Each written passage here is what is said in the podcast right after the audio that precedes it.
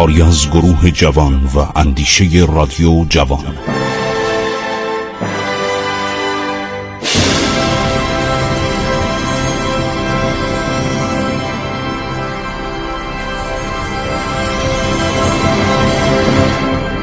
بسم الله الرحمن الرحیم. به نام خداوند بخشاینده مهربان من خسرو معتزد هستم. در برنامه عبور از تاریخ با شما صحبت می‌کنم. خب می‌خوام ماجرای گریبایدوف رو براتون بگم.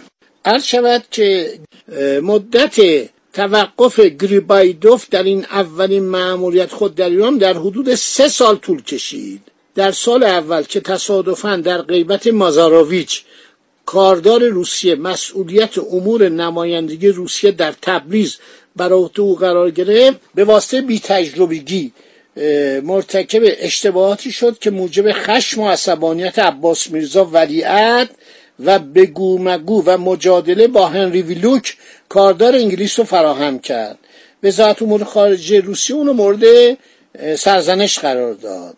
گریبایدوف ببینید در این زمان عرض شود که چه سالیه؟ هزار و عرض شود که 800 و مثلا 17 1818 هنوز دوره دوم جنگای ایران و روسیه آغاز نشده یعنی جنگایی که به قرارداد ترکمانچای انجامید.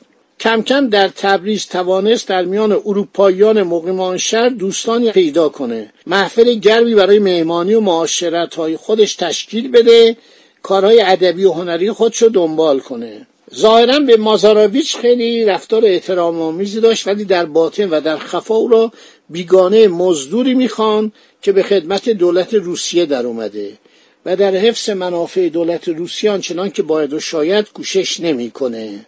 عرض شود که موقعی که اومد به ایران ده ماه بیشتر در وزارت خارجه روسیه خدمت نکرده بود.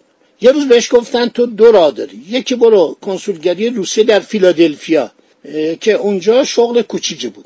وابسته نماینده روسیه در ایران که با انتصاب سیمان مازاروویچ به کارداری به عنوان کاردار شارژ دفر به تازگی افتتاح شد. بود مقام بالاتر گریبایدوف می‌شد. خب دیدیم مقام بد نیستش و بعدم شروع کرد به یاد گرفتن زبان فارسی. خیلی هم استعداد داشت.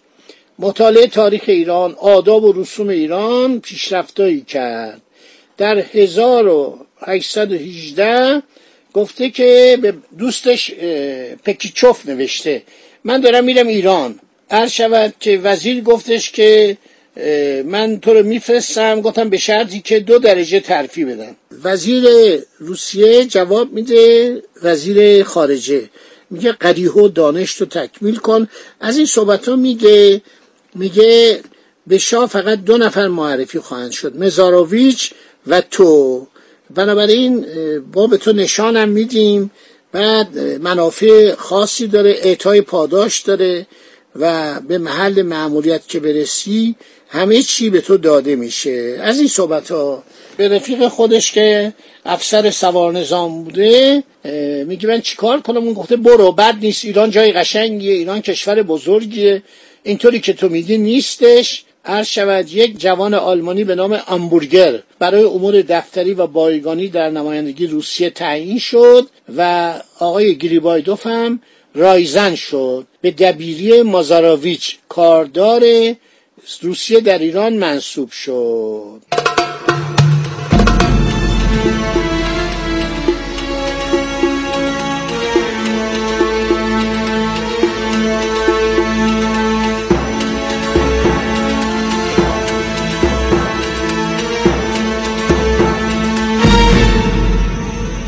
اون تا زمانی که به ایران بیاد پنج شیش ماه طول کشید می‌رفت نمایشنامه هاش مینوشت می‌رفت مسکو می‌رفت با مادر و خواهرش ملاقات می‌کرد. عرض شود که سعی کرد که بره سن پترزبورگ. خیلی به نمایشنامه نویسی علاقه داشت. این عشقش بیشتر این کار هنری و فرهنگی بود. و رفت دنبال یک کار سخت سیاسی. اونم در ایران بعد از این شکست گلستان قرارداد گلستان و از دست دادن اون همه استانهای عالی ایران. خیلی خوب. یرمالوف که گفتیم اومد ایران آدم بسیار بدجنسی بود و آدم بیادبی بود. عرض شود که بعد متوجه شد که ایرانیا ضعیف هستند شروع کرد سرسختی که نخیر ما هیچ جا به شما بر نمیگردونیم. دلتونم می‌خواد هر کاری بکنید. آماده جنگیم. اگه این دفعه بیایم تهران هم می‌گیریم. عرض شود یارمالوف تأسیس نمایندگی دائم روسیه در تهران رو کرد. یک شخصی به نام سیکالوف و قرار شد وزیر مختار روسیه در دربار ایران معرفی کنه. اونا قبول نکردن.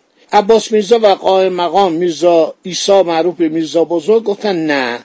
نماینده روسیه باید در تبریز حضور داشته باشه نه در تهران. چون بیشتر کارهای ما مربوط به مرزهاست نواب والا عباس میرزا عقیده دارم وزیر مختار باید در تبریز و تفلیس. مال ایران بره تفلیس مال روسیه هم بیاد تبریز اگر کاری پیش اومد برن مثلا سن پترزبورگ یا بیان تهران.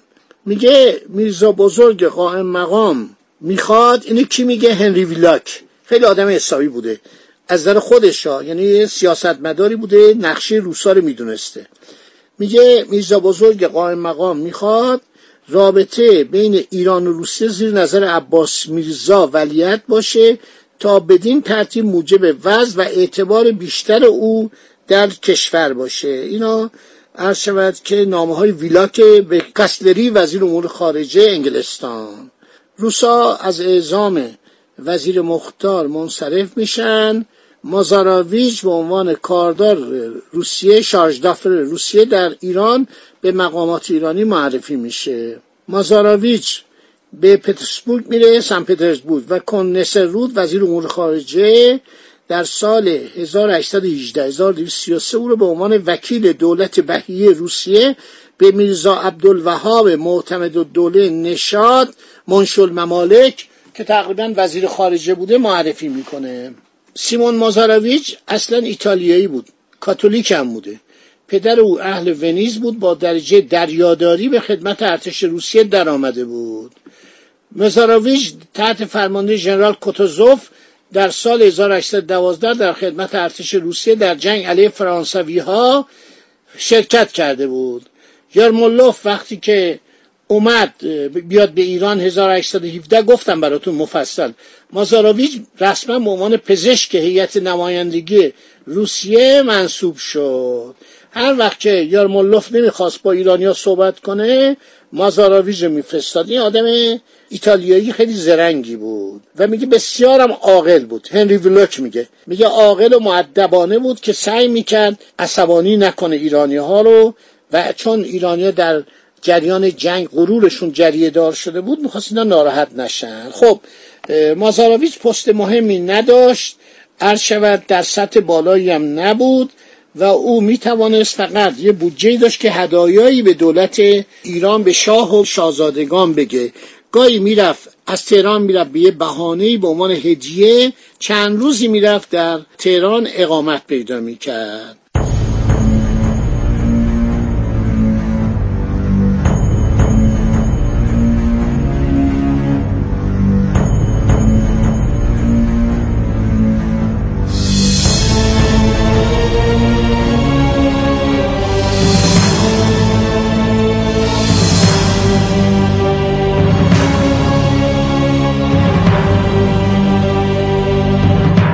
خب گریبایدوف و همکارش امبورگر در سپتامبر 1818 از طریق قفقاز رای تفلیس شدن تا از آنجا آزم محل خود در ایران بشن. خیلی از قفقاز بد میگه.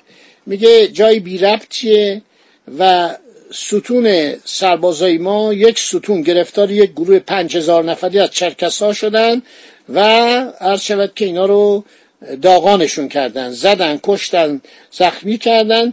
یک واحد نظامی 600 نفری همراه عرض شود که این هیئت آمبورگر و هیئت همین آقای گریبایدوف اومدن.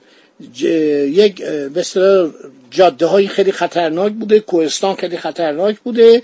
از دره کازبک گذشتن دره باریک ترک و گذرگاه کراسنوایا رو رد شدن وارد سرزمین گرجستان شدن بعد به تفلیس رسیدن. سه ماه در تفلیس میمونه و مذاکراتی می‌کنه. در جریان ادنامه گلستان قرار می‌گیره و همینطور عرض شود که متوجه میشه که ایرانی ها ناراضی و ممکنه یک برخورد دیگه ادامه پیدا کنه.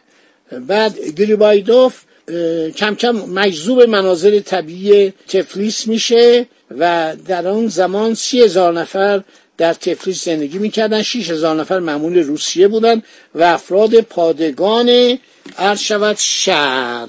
خیلی خوب. درباره تفلیس خیلی صحبت کردن. این نویسندگان روسی و اینایی که شرح حال گریبایدوف رو نوشتن و بعد دیگه این حالا قراره بره به ایران. بازم در اونجا یه دوئل کرده و خیلی از تفلیس تعریف می‌کنه که میگه چشمای آب گرم داره رستوران فرانسوی داره یک اسیر سابق فرانسوی ژامپل اون اداره می‌کنه بعد باشگاهی که تحت نظر جنرال یارمولوفه همه مسائل بمونه برای برنامه بعدی که ما بگیم این چطور با این غرور خودش اومد ایران و در ایران کشته میشه سر غرور سر پررویی سر وقاحت سر اینکه مملکت ایران نمیشناخت ایرانیا رو نمیشناخت یا می‌کرد اینا گماشتهاشون هستن. ایشون ملت ایران حالا اسیر عبیر هر کاری اینا بکنن حرفی نمی‌زنن. خدا نگهدار شما. تا برنامه بعدی.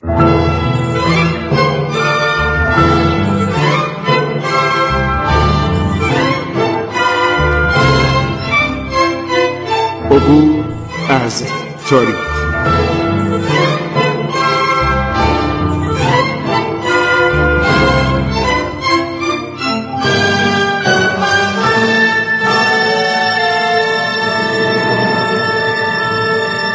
ایران با شکوه. سرگذشت ایران ما به روایت خسرو معتزد